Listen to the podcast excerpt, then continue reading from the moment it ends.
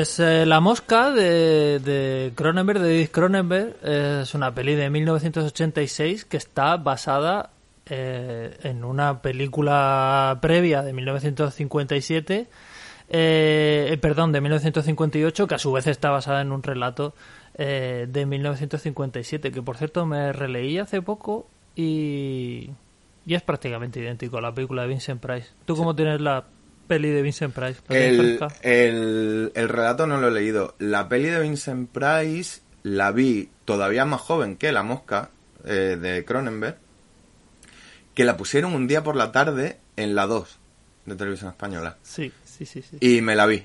Y no sabía nada de La Mosca. De hecho, la, la vi empezada, o sea, estaba empezada y la, la- la empecé a ver y vi, igual vi como una hora o una cosa así. Y, y me perturbó muchísimo el final.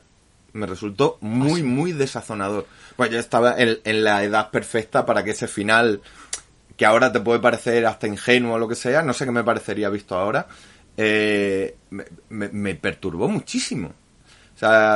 Tiene un punto ingenuo, pero, pero no es raro que te pareciera perturbador. Sobre todo teniendo en cuenta que el resto de la peli está más en la onda de la típica peli de ciencia ficción de los años 50, con su monstruo que se nota mucho que es un señor con careta y tal. Y, pero claro, de repente ese final que aparece por sorpresa eh, es, eh, es, es escalofriante, sobre todo por el uso del sonido, que es como Sí, la, la- voz la de la voz. pequeña mosquita pidiendo ayuda. apitufada. apitufada, sí, sí, sí, que podría tener un efecto involuntariamente cómico, pero no. No, no, no, te no. deja, yo te lo- deja regular. Lo recuerdo, lo recuerdo muy, muy perturbador. Eh, ese, esa, recuerdo esa, de ver películas en blanco y negro en la 2 por la tarde, eh, y El Señor de las Moscas. También recuerdo que me resultó Ah, muy bien. un- un- como películas que te ponían a traición de repente y decías tú. Que empezaste a verla porque pensaste que era una secuela de, de, de esta, de Vincent Price. Y, Hab- hablando y no. no no no hablando de secuela o sea eh, bueno primero de la mosca centrándonos un poco me ha parecido buenísima la película. Ahora hablaremos de, de sus cositas. O sea este hombre estaba en una racha total en los 80 Cronenberg. Eh, Sí, es sí. alucinante. Y eh, pero hablando de secuelas me ha decepcionado descubrir que que al igual que Videodrome no hay una secuela que se llame The Fly Cop Eh, desde Es que ya lo de Scanners ya te dejó eh, predispuesto a que cualquier película que no tenga una versión, una secuela con policías, O sea, ya te parece donde mal. los personajes, hombre, por supuesto, es que me fascinó, que no, sigo sin haber visto todavía Scanner Cop, porque es que la película que hay en mi cabeza es mágica. O sea, no, entonces, seguro que está, seguro que es interesante, pero va a ser tan mágica. Y entonces me da mucha pena que todas las pelis de Cronenberg no tengan, no tengan una secuela perdida, pero además como la tercera o la cuarta que sea, pues eso, Videodrome Cop, The Fly Cop, eh, eso me da Sí, muchísima sí, pena. totalmente. Aún así hay una, una La Mosca 2 que, que, es, que es bastante rarilla de conseguir, que yo vi en su día antes que La Mosca 1, porque así funcionaban las cosas antes. Mm, bastante habitual. Así íbamos viendo como buenamente se iba pudiendo. Yo, yo vi Hellraiser Y- 2 antes de Hellraiser 1, por ejemplo. Sí, sí, es lo habitual. Y, mm, y, y la dirigió Chris Wallace, que es el, el técnico de. el creador de los efectos especiales, que ganó un Oscar por la, por la Mosca 1. eh, pues dirigió la segunda parte. Y es como la primera, pero sin el subtexto. O sea, todo. To- lo que es toda la imagen de gente transformándose en mosca, que si las cabinas, la teletransportación, pero nada del, del trasfondo. Lo cual, pues tampoco está mal. Ah, en, pero este, en esta época estaban muy a favor del subtexto, el texto y el hipertexto. O sea, efectivamente, por eso mismo, La Mosca 2, siendo una película inferior, está muy bien. Y, pero vamos a hablar de la, de la 1, que tiene un, un origen bastante extraño, porque, porque hubo como otra, otra gente que se iba a encargar de, esa eh, de esa adaptación desde principios de los de los 80 y, y la cosa se empezó a acelerarse cuando entró Mel Brooks que es conocido por, por sus comedias pero que sin embargo ya había producido alguna alguna peli clave del fantástico serio digamos como es El hombre elefante de David Lynch Y Mel Brooks decidió que no aparecería su nombre en los créditos de la película de Cronenberg mm, por razones obvias, porque dijo, si no nadie se va a tomar esto en serio. No, no llamar a Y- confusión. Eh, claro. Y que nadie pensara que era de Fly Cop. Y, y pensaron en Cronenberg, pero Cronenberg por aquel entonces estaba preparando su versión de Desafío Total, que al final también acabó por no salir.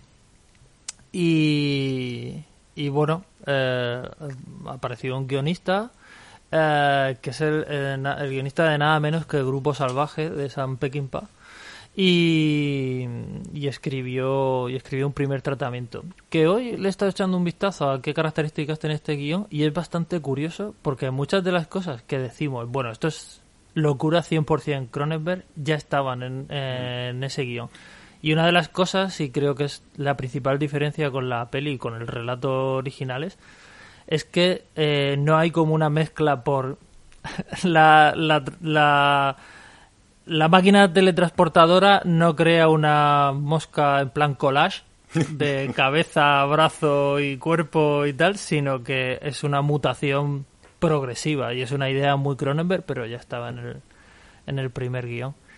Esto es bastante curioso. Luego Sí. ya Cronenberg añadió lo suyo. Sí, esta- eh, yo también he visto eh, he visto el, el tratamiento del primer guion y el lo que es el argumento y, y es verdad que de tono y hay algunas cosas de, plan- de, de planteamiento que Cronenberg cambia completamente, pero lo que podemos decir que son los hits de la película están prácticamente todos y los que no están también se rodaron. Hay un par de escenas claves que de hecho cuando lo estaba leyendo me dio especialmente la del gato mono eh, que mencionan que que digo, "Ay, pues qué pena que no haya metido esto en la película, por lo visto se rodó y se quitó porque la gente Yo la he visto, la he visto. Yo no, no, no he visto, lo he pensado, no, no he no me ha dado tiempo a buscarla. Yo las he visto esta tarde, eh, la- bueno, las he vuelto a ver, las tenía vistas, esas secuencias, y esa es quizá la única que dices, mm, se podía haber quedado. Luego, luego hablaremos de ella. Pero, eh, pero sí, sí que es verdad que está. De hecho, eh, Cronenberg eh, aceptó dirigir cuando, cuando el director previamente adjudicado tuvo que dejar el trabajo porque tuvo una desgracia personal y entonces decidió dejar la- el rodaje de la, de la peli. Eh, Cronenberg había abandonado también Desafío Total, entonces ya se pudo encargar de la peli y aceptó solo a cambio de poder reescribir el guion. Y lo reescribió, pero decidió que, el primer guionista figurara como co-guionista porque él luego dijo que sin ese primer tratamiento pues su versión no, no habría existido, lo cual demuestra que él mismo pues había encontrado un montón de cosas en sintonía con lo que a él le interesaba en esa primera versión. Mm. Pero además totalmente, ¿eh? No, o sea, no me sorprende que, que Cronenberg mantuviese eso de, hombre, este, este señor se tiene que quedar el crédito porque es que, de su, si no, eh, le estoy robando. Claro. Porque es que es verdad que cambia el planteamiento en lugar de el planteamiento que de la versión del primer guionista es más parecido al original, es un matrimonio que, que Sí. tal, y aquí cambia, ahora hablaremos un poco de la trama, cambia eso totalmente, pero todos los puntos clave que importan, pues igual les cambia el, el punto de la trama en el que suceden, lo quita del clímax y lo pone más adelante, y, y sin duda le cambia el tono y el significado, ¿no? A, a todo lo que pasa y lo vuelve muy, muy Cronenberg, pero, pero es que si no, eh, entra así, entra en el terreno del, del hurto intelectual. Sí, sí, sí. En fin, si quieres vamos a ir contando de qué va y como siempre recordamos que aquí se hacen spoilers graves, severos y, y bueno, y vamos, vamos hablando de ella. Nada, La, la trama de la película, pues como siempre, la versión rápida. Eh, Jeff Goldblum es un científico peculiar, es un científico extravagante. Jeff Goldblum está estupendo en la película haciendo de Jeff Goldblum. Bueno, me, gust- me gustaría decir que Jeff Goldblum haciendo de Jeff Goldblum y Gina Davis haciendo de Gina Davis es, son, es un espectáculo verlos a los dos juntos. Igual son las dos mejores personas de los 80 ahí metidas. es que, no, no, o sea, sí. yo lo, lo estaba viendo y estaba viendo, pero qué personas, dos personas más guays y más guapas y, Sí, y sí. de todo, ¿eh? Están además todo en el, el punto álgido de su juventud y lozanía. O sea, están, están los dos estupendos. Y el caso es que eso, eh, sea, el personaje de Jeff Goldblum, Seth Br- Brandel, o algo así creo que es el apellido. Seth Brandel, sí.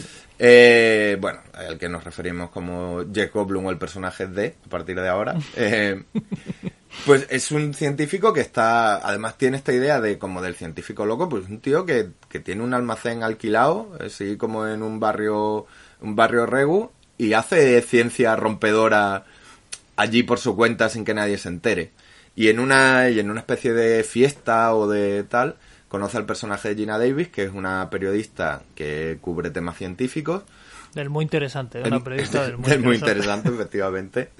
Y, y, le, y le propone que, que visite su, su laboratorio eh, eh, eh, en una jugada muy predecible, pero bueno, eh, de, de seducción un poco, un poco torpe. Aunque también otro, otro tema del que hay que hablar, que, es este. Y bueno, y le lleva y le, y le cuenta que ha estado trabajando en un, y, y ha, y ha desarrollado por fin la teletransportación, capaz de teletransportar objetos entre dos cabinas, unos par de telepods que parecen, pues eso, como dos, dos eh, están en la portada. Yo creo que si alguien ha visto la portada sabe Sí. este, estos cacharros negros que están inspirados como en el cilindro de una moto o algo así. He leído también, ¿no? Y nada, simplemente que tiene el límite que no hay, que no es capaz de transmitir materia orgánica sin que pasen cosas, ter- cosas terribles a, esa, a dicha materia orgánica, ¿no? A partir de ahí, pues esto inician como una especie de relación primero profesional y luego personal y el personaje de Jeff Goldblum descubre en un momento así un poco eh, de inspiración que necesita que su, que su máquina sea como creativa porque si no reproduce como la materia orgánica pero sin vida, ¿no? Y entonces programa la creatividad de alguna manera en la máquina, lo que le permite transmitir eh, transmitir materia materia orgánica. Hay un, hay un par de escenas con babuinos que son estupendas. eh, Que al, pare- al parecer, por lo que he leído, era- eran como animales muy agresivos y tenían a Cronenberg aterrorizado. Eh. Esta- eh, a él le aterriz- aterrorizaban esos monos que al parecer eh, son bastante agresivos y muy inteligentes. Entonces eh, le tenían aterrorizado. Eh. Pero sin embargo dice que Jeff Goldblum se entendía muy bien con, Eso iba a decir. con ellos. No sabe si por la envergadura que tiene Jeff Goldblum, que es un tío altísimo, o por lo que fuera, las escenas en las que aparece abrazando a, a uno de los monos y, y, y demás, y interactuando con él, son, son completamente reales porque se, se llevaba bastante bien. Eh, eh, me, me pareció fascinante porque sabía, o sea, no sabía esta anécdota, pero sí que sabía los babuinos son muy, muy agresivos y no, y lo primero que pensé es, digo, uy, madre mía, ahí lo- los pobres babuinos. Bueno, uno de los babuinos se fríe, se convierte en, en carne, se, se da la vuelta. Se como- da la vuelta. Se da la vuelta, o sea, lo teletransporta, pero luego hay una teletransportación exitosa y esa escena en que el babuino sale corriendo y se su- y salta encima de Jeff Goldblum y, y se abrazan, me impresionó muchísimo. Dije, coño, está muy tranquilo. El, tanto el babuino Además, un, como además un, además un plano muy bonito que está como filmado desde, desde arriba y entonces la puerta de, de la cabina se, se abre, sale humo porque sale humo, entonces no sabes hasta que no se dispersa un poco el humo si, si el experimento ha salido bien o no y de repente salta el babuino y se lanza a los brazos de él y todo esto está filmado como en un plano cenital y, y sin cortes, o sea, es, es el Y, y luego hay un plano más recibe. un plano más cercano y sostenido donde Sí. tiene el, el babuino en, en las manos que un animal precioso eh, y, y yo pero yo estaba nervioso yo en el rodaje lo hubiera pasado mal lo hubiera pasado fatal Sí, sí, por, por mi actor y por mi propia seguridad de haber sido David Cronenberg Total, que durante un segundo vamos a empezar a entrar ya en, la, en las cosas, las menudencias de la película. Durante un segundo o unos minutos eh, pensé, digo, ¿será esta la peli de Cronenberg donde eh, afronta el tema de la masculinidad tóxica? Porque tanto el, director de la revista, que es el ex novio del personaje Gina Davis, como el personaje de, mm, de Jeff Goldblum, no tiene una relación súper sana con ninguno de los dos, cada uno por un motivo distinto.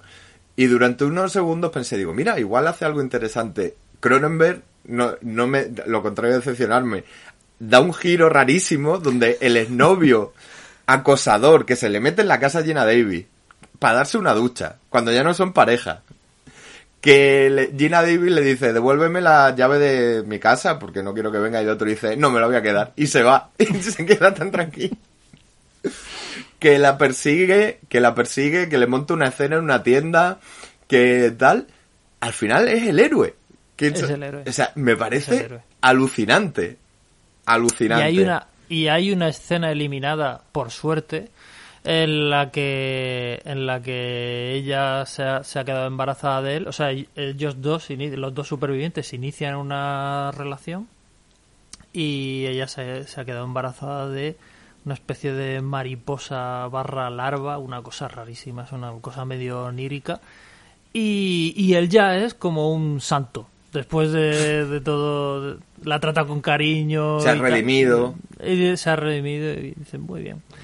Pero sí, es verdad, es un... Yo, sin embargo, ¿tú dónde ves que, que es, que es como un personaje eh, tóxico, el de Jeff Goldblum? Bueno, el O sea, Jeff yo- Goldblum, Yo, eh, veo quiero- que quiero es como que- una persona con pocas habilidades No, sociales. no, no, no. O sea, Yo eh, me refiero, sí, o sea, bien explicado, me refiero a partir del momento en el que eh, el personaje del Jeff Goldblum se teletransporta y, Ah, y cambia su mutar, personalidad y empieza a tener otra em, cambia y tiene otra personalidad, ¿no? Y tienen como digamos Vale, también vale. una personalidad. No, hasta entonces, bueno, no parece una persona con muchas habilidades y pero no hay nada más raro de lo que tendría en cualquier película romántica de los 80 de este tema, o sea, Ya, bueno. o sea, no, no ya. tienes nada, Pero- no tienes nada sí, especial. Me refiero a la parte en la que ya tienen una relación, pues, de maltrato, porque el personaje de, de Jeff Goldblum, eh, bueno, lo contamos, que me extrañaría que nadie lo sepa, pero decide teletransportarse en un momento así un poco loco y, y se le mete una mosca en la cabina de teletransporte. La diferencia, como has dicho tú, en la, eh, tanto en el relato como en la, en la película original de los 50, de finales de los 50, es que se crea como un mosaico, ¿no? Se crea un, el- en la película original, eh, pues creo que es solo la cabeza y el brazo, ¿no? Lo que se le, se le cambia al, al, al Sí, científico, eso ¿no? es. La cabeza y un brazo. La cabeza y un brazo y la mosca recibe una cabeza y un brazo humano que descubrimos. Una manita así, Una manita así como... Que es la escena que perturbadora del final que hemos dicho, que es cuando se revela esto, ¿no? Que es cuando dices tú, ¿y qué pasó con la mosca? Pues encuentras la mosca en una tela de araña y es una escena pues muy Con perturbadora. Sí. Y sin embargo en esta, eh, como has dicho, lo que sucede es que la, la máquina que se ha vuelto creativa por esta por esta especie de reprogramación que le ha hecho el personaje de Jeff Goldblum, lo que hace al encontrarse dos individuos dentro de la dentro de la cabina, pues lo que hace es fusionarlos, convertirlos en, en uno. Aparentemente el personaje de Jeff Goldblum al principio está normal, la mosca desaparece, es que como que queda subsumida dentro de descompuesta a nivel genético integrada en él y el personaje de Jeff Goldblum al principio eh, experimenta como pues eso un vigor eh, nuevo, o sea, como una fuerza, unas capacidades atléticas que no tiene una escena, por cierto, bastante chula en la que los descubre que es puro silencio, que no habla, empieza a hacer ejercicios gimnásticos Sí. por la casa ante la mirada atónita de Gina Davis en, en completo silencio, en- sin- y es Y- muy y- buena esa escena. Y gracias a la gran interpretación de Jeff Goldblum, que no me canso de decir que está increíble toda la película, eh, ves con sus miradas y sus gestos que aparte de ese de esa habilidad gimnástica, o sea, que de la noche a la mañana es capaz de hacer eh, triples mortales en, en- en su casa, eh, pero se mira a sí mismo como con una sorpresa y una, y una mezcla de sorpresa y satisfacción Sí, y, sí, y de, y de tío. Pero mira, pero mira, se, y te está fardar. Hay un momento en el que ya empieza a fardar, o sea, ya claramente Claro, empieza a hacer volatines simplemente por el por el gusto de hacerlo.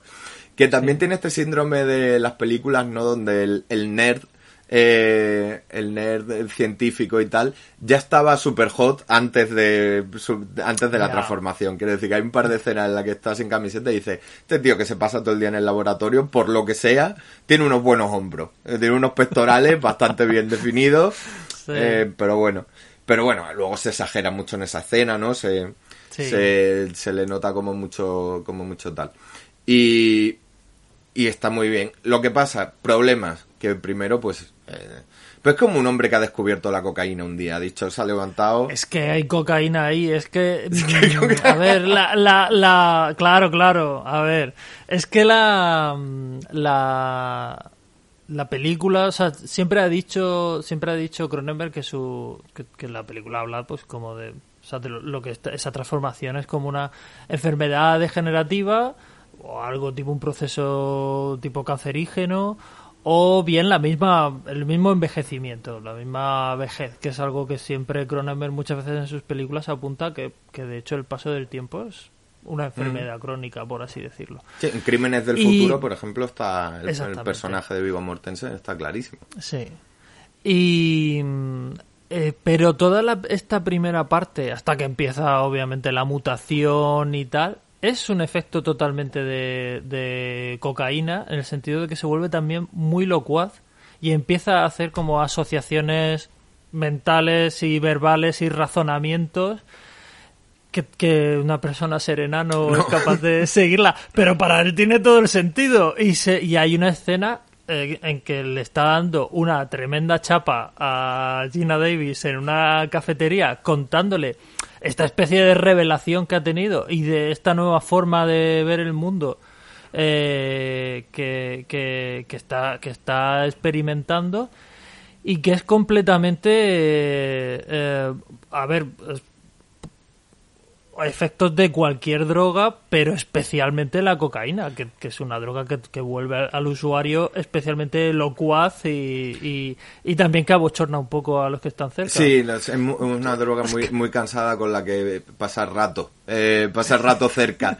Eh, El speed pasa parecido, ¿no? Al final, al fin y al cabo es una persona que está que pues eso está descubriendo y, y, y todo, ¿no? Desde el, el vigor sexual inagotable hasta el hasta el a- a- hasta eso que dice yo casi no tengo que dormir, que si no tengo que dormir, tú sabes la de cosas que puedo, tú sabes la de cosas que- que puedo hacer, tú sabes la de cosas que puedo hacer yo aquí, de, "Pon- ponme un café, ponme otro café y echándose y echándose azúcar ahí. Y, ahí, dulces y más dulces. y ahí, en lo dulce es donde vemos que empieza un poco, son las señales un poco las disruptivas, ¿no? Donde igual está Sí. pasando algo un poquito, un poquito más raro. Que es que efectivamente se está convirtiendo no exactamente en mosca, sino en un híbrido de hombre y mosca, ¿no? Eh, una especie de, de criatura medio camino entre las dos cosas. Es como que las, las células de la mosca están como tomando eh, tomando el cuerpo o, o simplemente pues eso se está manifestando esta fusión poco a poco mediante un proceso de metamorfosis Eh, tengo que decir que como persona pues que él disfruta del gore y que normalmente le impresiona poco esta peli en algún momento sí que me ha dado cosica tiene sí sí sí Eh, la- sí los e- Efectos Dime, especiales dime. increíbles. Eh, la escena en la que se quita las uñas me puso los pelos de punta. De esto que te, te toca la fobia, ¿no? Y es como. Se le cae la oreja, me da igual. Se, se quita la uña, es como. ¡Ay, no! Y le sale Claro. como un push ahí contra el cristal. Es como. ¡No! Ah, sí, lo de la uña es, es tremendo. Hay está la parte de la uña y está la parte de, de del museo de historia natural del museo de historia natural Brander, que es, eh, Mm, que, es- sí. que es las partes de su cuerpo que se han ido cayendo y que va metiendo en el botiquín del baño y donde se ve pues esa oreja, algo que podría ser un genital, Sí. Podría serlo. Y, y otras y otras y otras Sí, son eh, dientes, del cuerpo. pústulas. Sí, dientes, sí. Es bastante asqueroso, aunque la parte, aunque lo más asqueroso de todo es eh, algo que no has visto, que es lo del, lo del gato mono. El gato mono. el gato mono que, Cuando que sale el del- podcast de la, me lo veo.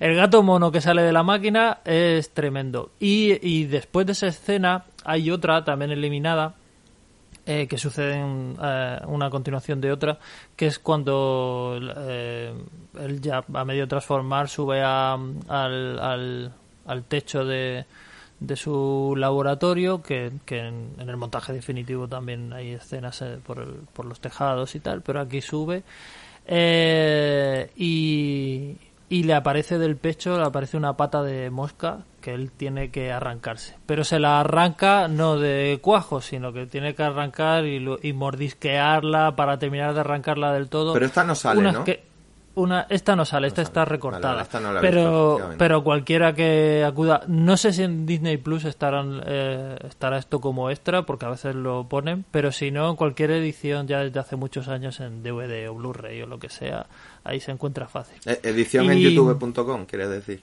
En ediciones en youtube.com es muy posible que esté esta secuencia.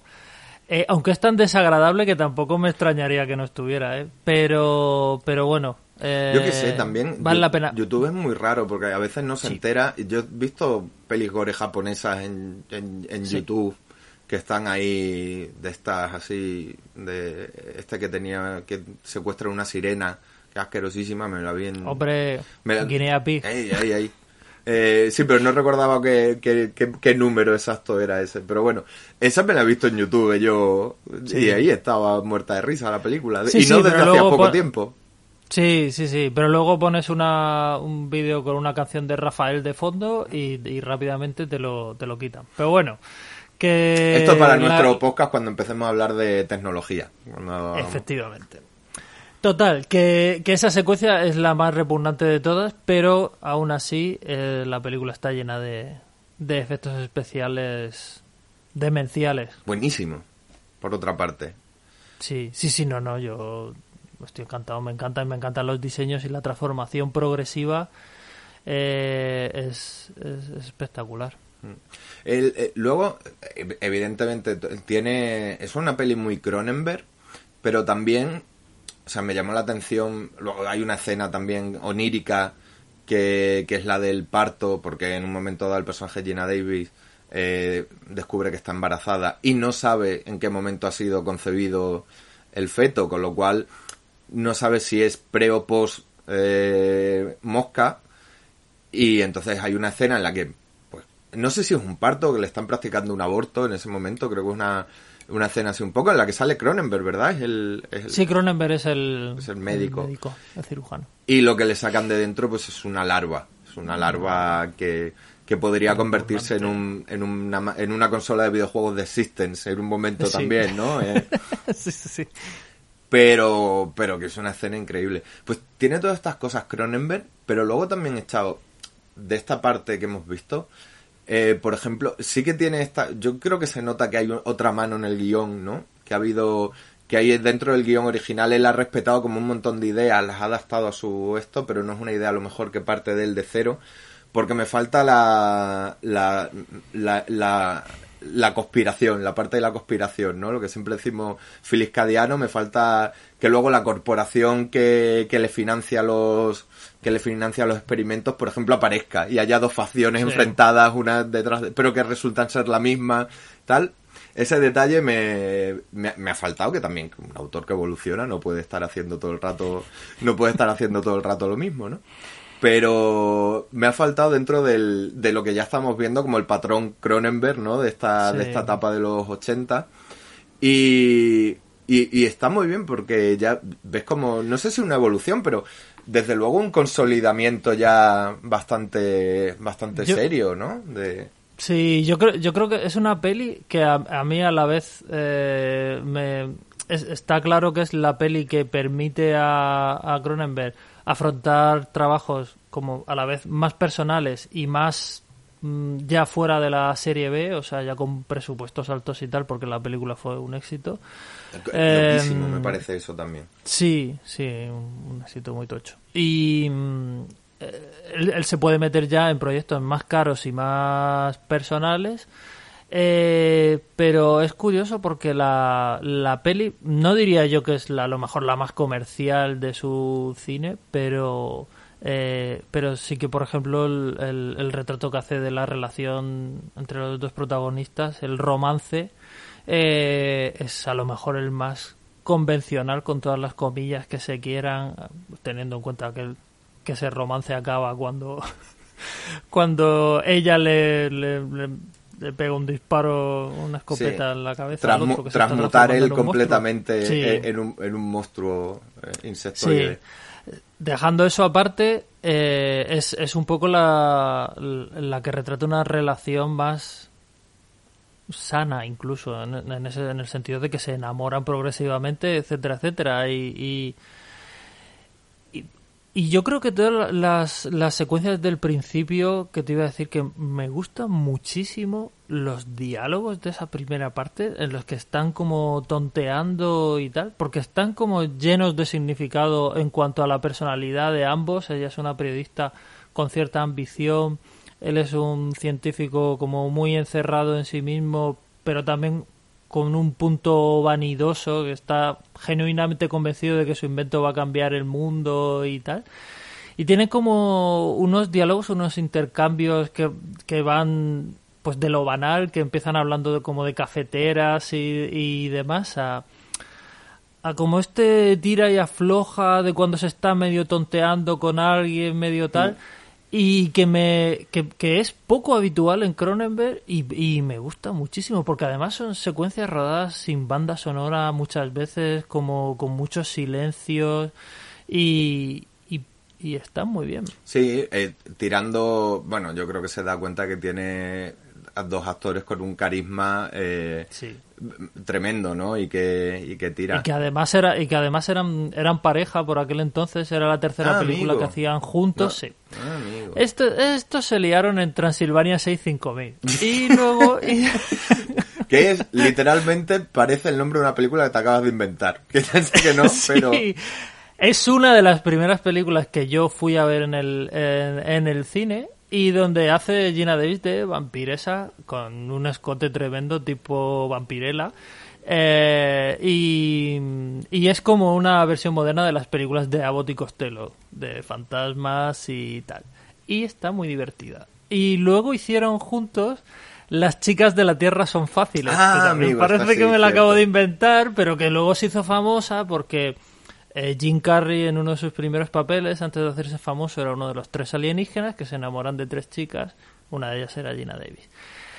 Y Esa ya era una pareja consolidada. Y todo esto vengo a decirlo, vengo a decirlo porque eh, que va más allá del mero cotilleo, el- esto que estoy diciendo. Porque cuando se enteró Cronenberg de que, o sea, Jacob Bloom propuso a, a Gina Davis, que era su pareja, y a Cronenberg no le convencía mucho la, la idea, porque no le convencía tener una pareja real como, como intérpretes y tal. Pero al parecer hizo Gina Davis una audición de su personaje tan espectacular que decidió dejarla. Y yo creo que no, no sé qué pensar, pero puede que algo de esa química de que son eh, una pareja Sí, real que sí. se, se quede en la se quede en- sobre todo en esa parte inicial, ¿no? De como de eh, ese ese coqueteo que hay al principio y que es bastante especial y como Sí, ¿no? Que como que se gustan de verdad, ¿no? O sea, es como, Sí, como sí. que se Sí, gustan. es muy raro. Sí, sí, sí. Sí, sí, Está bien. Eh, es gracioso porque nada más entrar en el almacén, laboratorio, casa en el que vive Jeff Goldblum,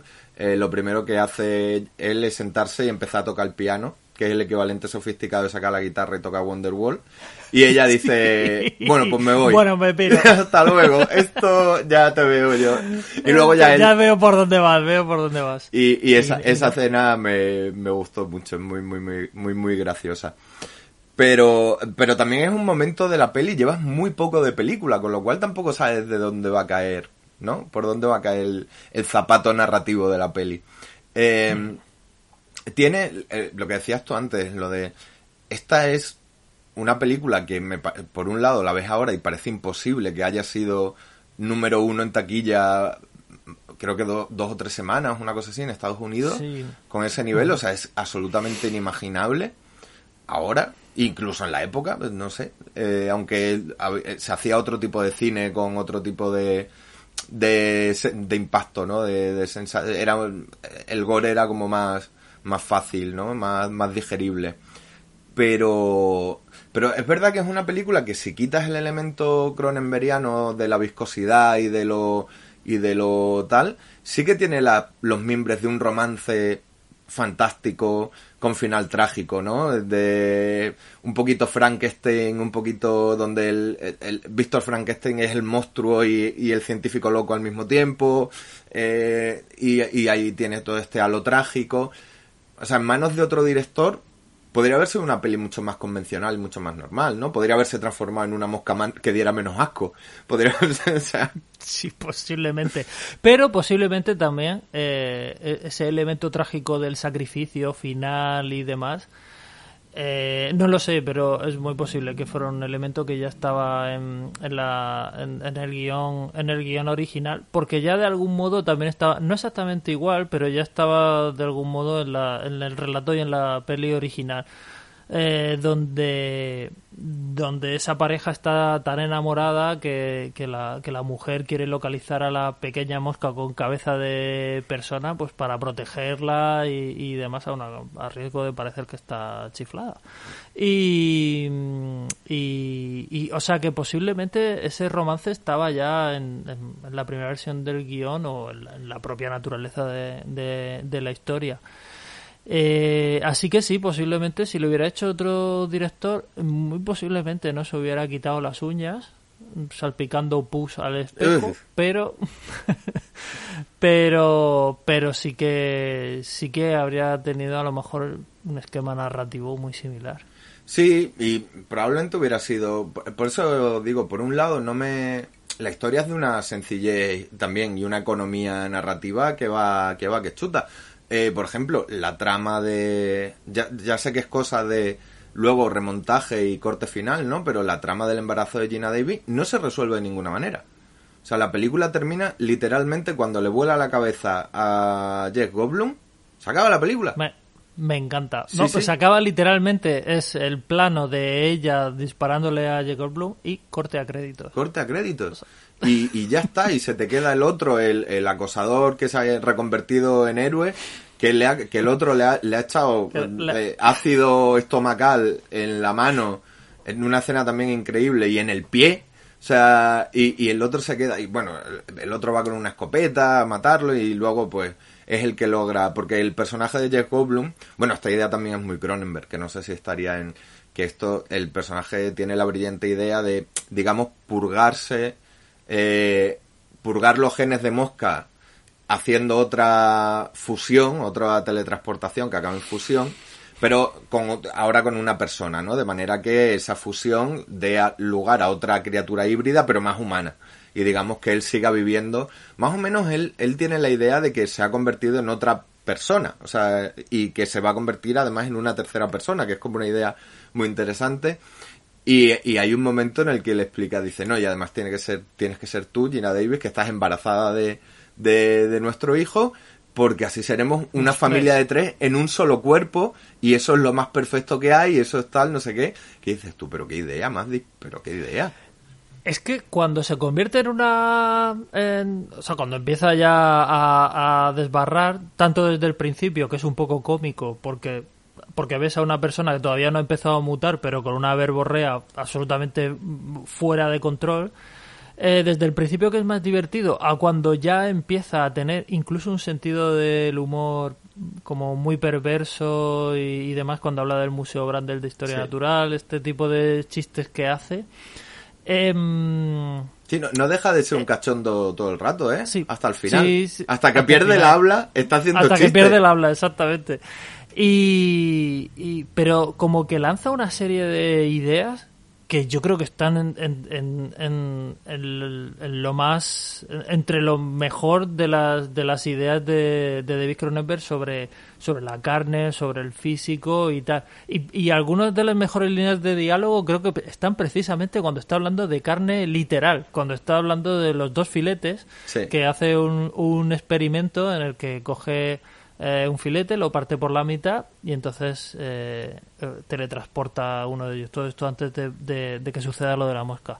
Y, y, y le da a comer al personaje Gina Davis un- un trozo del filete teletransportado y un filete normal. Y entonces ella no sabe, no sabe bien por qué, pero sabe mal el, el, el filete teletransportado. Y entonces ahí es donde se le enciende la, la bombilla a, a Brandel y dice que, que la máquina no sabe interpretar la carne. Y hace como un soliloquio acerca eh, de la carne, de, de que la carne tiene eh, bueno, que tiene como una un lenguaje, por así decirlo, unas características que, que son difíciles de interpretar por una máquina.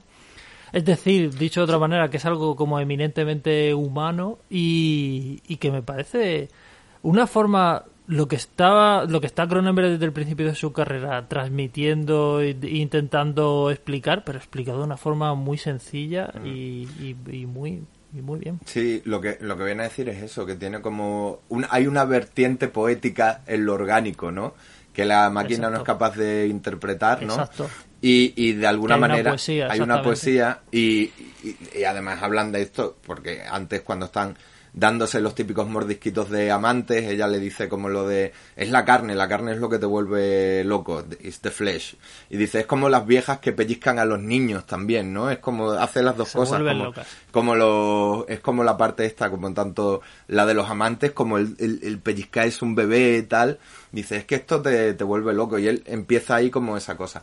Al final es una revelación también poética porque luego le ves teclear en el ordenador y de alguna manera eso se transmite esa idea se transmite a la máquina y la máquina es capaz de repente de, de interpretar y crear poesía, ¿no? Con al teletransportar, pero que es esta idea de que la de máquina una, tiene de una, de una forma súper ingenua, eh, porque, eh, claro, he visto ahora que, que estamos mucho más familiarizados con cómo piensan los ordenadores y cómo se programan los ordenadores, es extremadamente eh, ingenua esa forma de, de comunicarse con el, De con el programar. ordenador como si fuera una persona. Sí.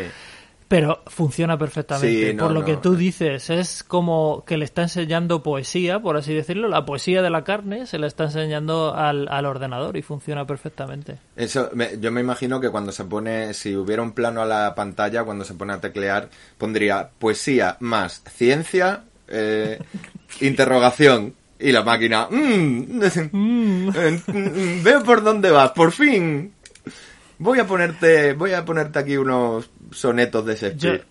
yo creo que la película está llena de. está Es, que los diálogos son, son, son increíbles, sobre todo la- todas las partes de la mosca. Hay otra parte que, eh, que me gusta mucho, eh, que hace referencia a un tema que, que, que yo creo que está en la película y que, a- que a mí también me, me, me apasiona, porque me parece también como muy inherente al, al cine de terror, que es el del insecto como lo más cercano a un monstruo que tenemos en la, en la, en la vida real. Es decir, algo que es absolutamente ajeno a lo, a lo humano. Por eso los, los monstruos que se parecen a insectos, como Alien, por ejemplo, nos dan especial miedo porque es lo menos humano que podemos imaginar. Y hay un momento cuando está convirtiéndose en, en mosca ya en una de sus últimas fases, cuando ya habla a duras penas porque no le quedan dientes, habla de la política de los insectos. Ah, bueno, y que, buenísimo. Y que, eh, que, los, que los insectos le pregunta, eh, con este sentido del humor que estamos diciendo que tiene, le, le pregunta a Gina Davis,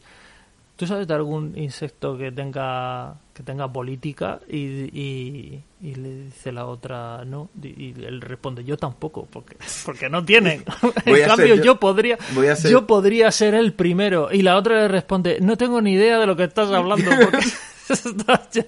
Y sin embargo, a pesar de que entendemos a ella diciendo, "Mm, por favor, no entiendo nada, estamos entendiendo, el espectador está entendiendo bien de lo que está hablando, que es de, de su transformación en algo absolutamente ajeno a lo, a lo humano, completamente apartado de la humanidad. Lo- los insectos tienen esa cualidad de no ser legibles. Eh, no tienen, o sea, tú cuando te relacionas con mamíferos especialmente, o hay, hay muchas maneras de interpretar y de leer estados de ánimo y tal que no son familiares. Los insectos no nos resultan, un escarabajo o una cucaracha no nos resultan legibles, son inescrutables completamente. Una mosca Sí, no tiene nada, se limita a ser fea y, mo- y molesta, incordiosa o, o más o menos gorda y, y purulenta, ¿no?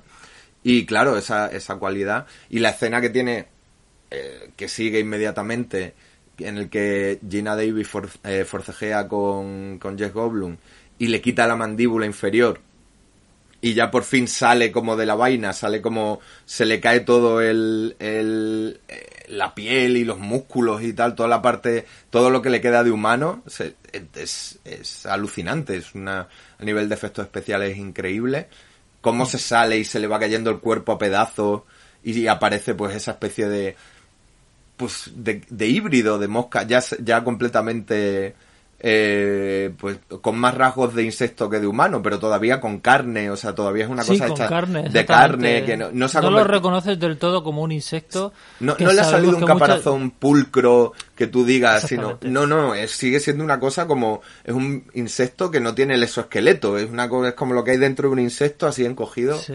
Es- es increíble, es increíble. Pues, eh, pues, pues la verdad es que sí, es que no, es que solo tengo buenas palabras para esta película porque eh, yo, yo creo que, debe ser junto con Videodrome la, la más eh, mi, mi favorita de Cronenberg y, y en parte no solo es eh, por, pues por esto que estamos diciendo, no solo es por lo que estamos hablando de, del, de, pues de sus obvias cosas, de, sus diálogos, sus efectos especiales y demás, sino también porque es extrañamente accesible. Es decir, es una película que yo he visto un montón de veces y me la sigo zampando tan contento porque porque es muy fácil de ver, curiosamente. Sí, sí, quitando el, el- las escenas así más gores que te pueden dar as- te pueden dar asco según la sensibilidad que tenga cada uno. La peli es que va también divertida, no tiene va- no tiene una escena que te lo ponga difícil en plan de porque en Videodrome o en, la, o en otras siempre tienes estas no caídas de ritmo, donde Cronenberg se para de repente, ¿no? A, a- a desazonarte un poco y tal. Aquí es una película, pues eso, pues no pero eso al final es una historia, es- un poco thriller, es un poco, o sea, tiene un poco de acción, tiene unas escenas muy chulas en las que el personaje de Jeff Goldblum sube por las paredes, que están rodadas, que, Sí. que da gusto Sí. y pues salta y al final tiene pues podría ser una película de orígenes de superhéroes si no diera tanto asco Sí, O sea, totalmente, porque realmente o de, de supervillano no pero Sí. al final pues aparece en sitios y va salta- te lo imaginas saltando por los tejados y, y, está y está muy muy bien y es muy divertida de ver. Muy muy muy divertida de ver. Pues sí, eh, nada, solamente eh, yo creo que, que, más o menos hemos hablado un poco de todo, pero me acabo de acordar que quería hacer hincapié en el tema de, de, de cómo la película eh, trata el tema de la, de la enfermedad, que hace que, que en su momento eh, se hablara de la película como una parábola del SIDA, que por supuesto pues en 1986 era un tema que preocupaba mucho a la gente, pero pero Cronenberg prefirió decir que eh, dijo que, que no lo había no había tenido en mente algo tan específico, sino de la enfermedad como algo eh, como algo más abstracto y tal.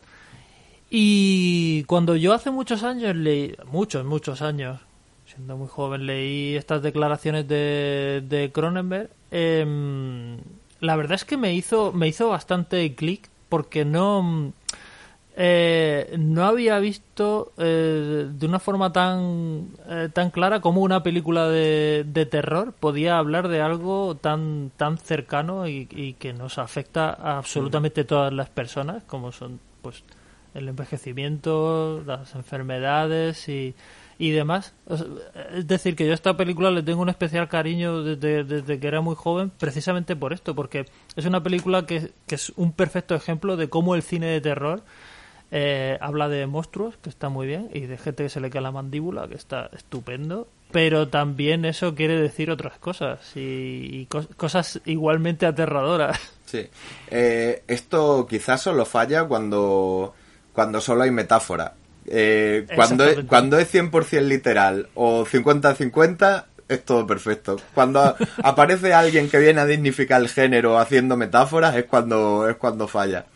Eh, Sí, cuando se olvidan de la mandíbula. cuando se olvidan que efectivamente que, que la cosa tiene que molar de por sí y luego aparte de molar puede tener eh, un montón de puede tener un montón de interpretaciones Eh, palabra que digo mucho no cuando hace estas cajas de resonancia eh, Cronenberg yo creo que acierta cuando dice no yo en mi cabeza hay un tema como muy general que es la enfermedad y el envejecimiento el decaimiento del cuerpo y qué haces con esto y tal y, y luego hay un montón de cosas que se significan ahí, que resuenan en esa en ese espacio que crea Cronenberg, ¿no? Y entonces el 86, en el 86, pues claro, es que el SIDA eh, parece imposible que no sea directamente y específicamente una, una analogía o una, una referencia, ¿no?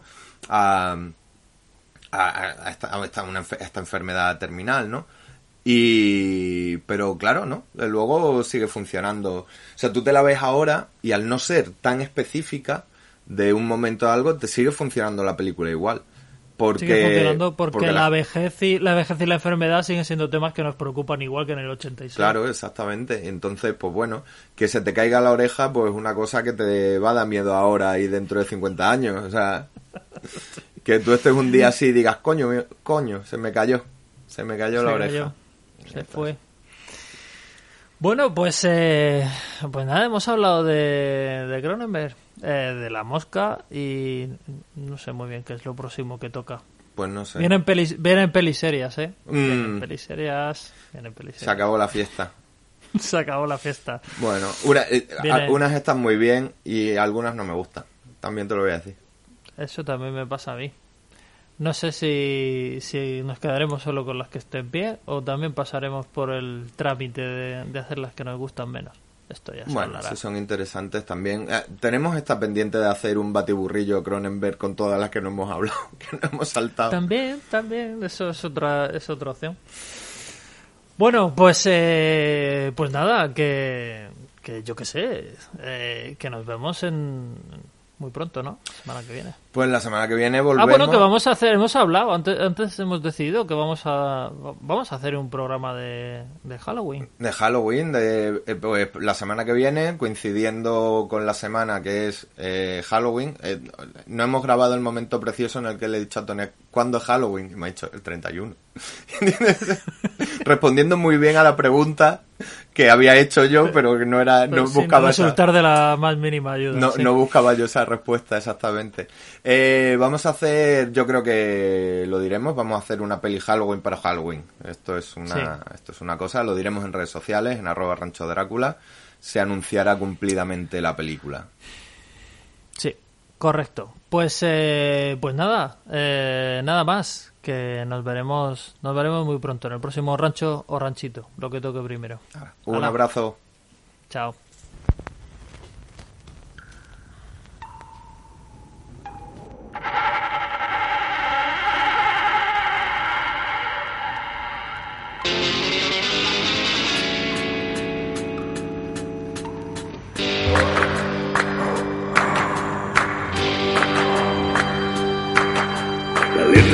Sangre entra, la sangre te da la vida. La letra escrita con sangre suele ser más divertida. Rancho Drácula, nuestra biblioteca impía curará todos tus males con mansiones borrascosas y hasta naves espaciales. Rancho Drácula. Ven a pasar la noche al rancho Drácula, que en lugar de vacas verás tarántulas, alitas de murciélago de marca, vaginas y botas de vaquero con telarañas.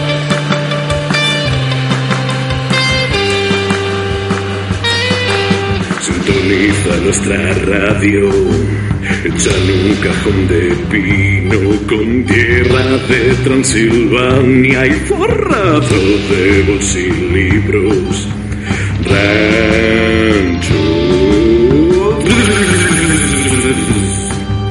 Si te gusta lo que escuchas, pulsa todos los botones para hacer zumbar de gozo a Francisco y a Yontones. Rancho. No querrás irte nunca del rancho Drácula entre seres dementes, monstruos y garras. Aléjate del sótano, allí no hay nada, solo cabezas de oyentes disecadas.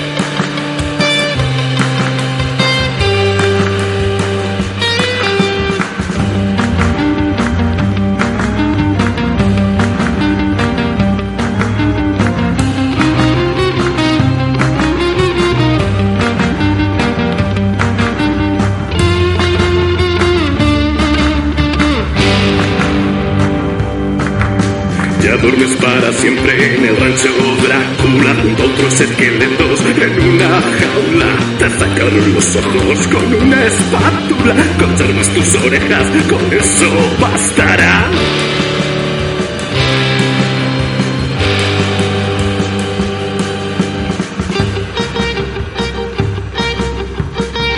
Rancho Drácula.